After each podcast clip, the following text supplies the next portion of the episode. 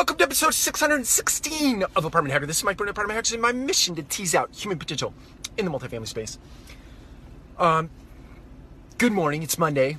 Wanted to talk quickly about the science of business and the art of business. And I think that this is uh, becoming more pronounced in the multifamily space today.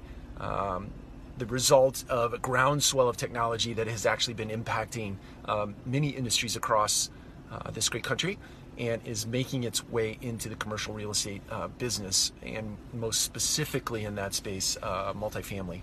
I think multifamily has the opportunity to be impacted prior to many of those other spaces simply because there are more people, um, be it the consumers, uh, be it the property managers, uh, etc., in this space than there are in other commercial real estate uh, spaces. So, anyway, art of business, science of business. We will look forward to uh, technology impacting our business in the near term. It's starting now.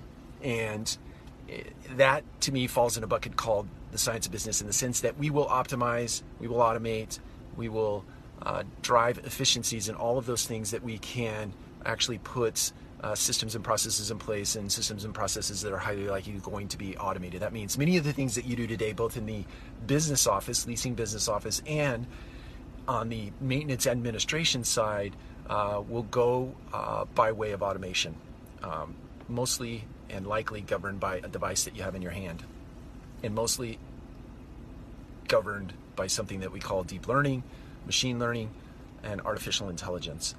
Uh, the art of business, on the other hand, is something that I believe in my heart of hearts that it will be a very long bit of time before a robot or artificial intelligence can come in and impact the art of business that is really the soft skills in my mind. Um, the soft skills that we don't do, uh, or we haven't done historically a great job of teaching in our industry. Um, emotional intelligence, right, and uh, caring, and uh, teaching people how to uh, be better uh, versions of themselves than they were yesterday. That's not something that we have really focused on over the last uh, let's say I've just been in the business for 25, 26 years, I think, going on, but um, up to this point, up to this point in time, I've not seen a lot of that uh, in our space. So, art of business.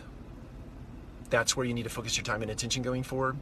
The science of business. Just be ready, because everything that you do today is going to be replaced, disrupted, innovated, iterated. Uh, Innovation is going to fall in, um, and what you do today very likely will not be what you do nine months from now, 12 months from now, 18 months from now. Take care. We'll talk to you again soon.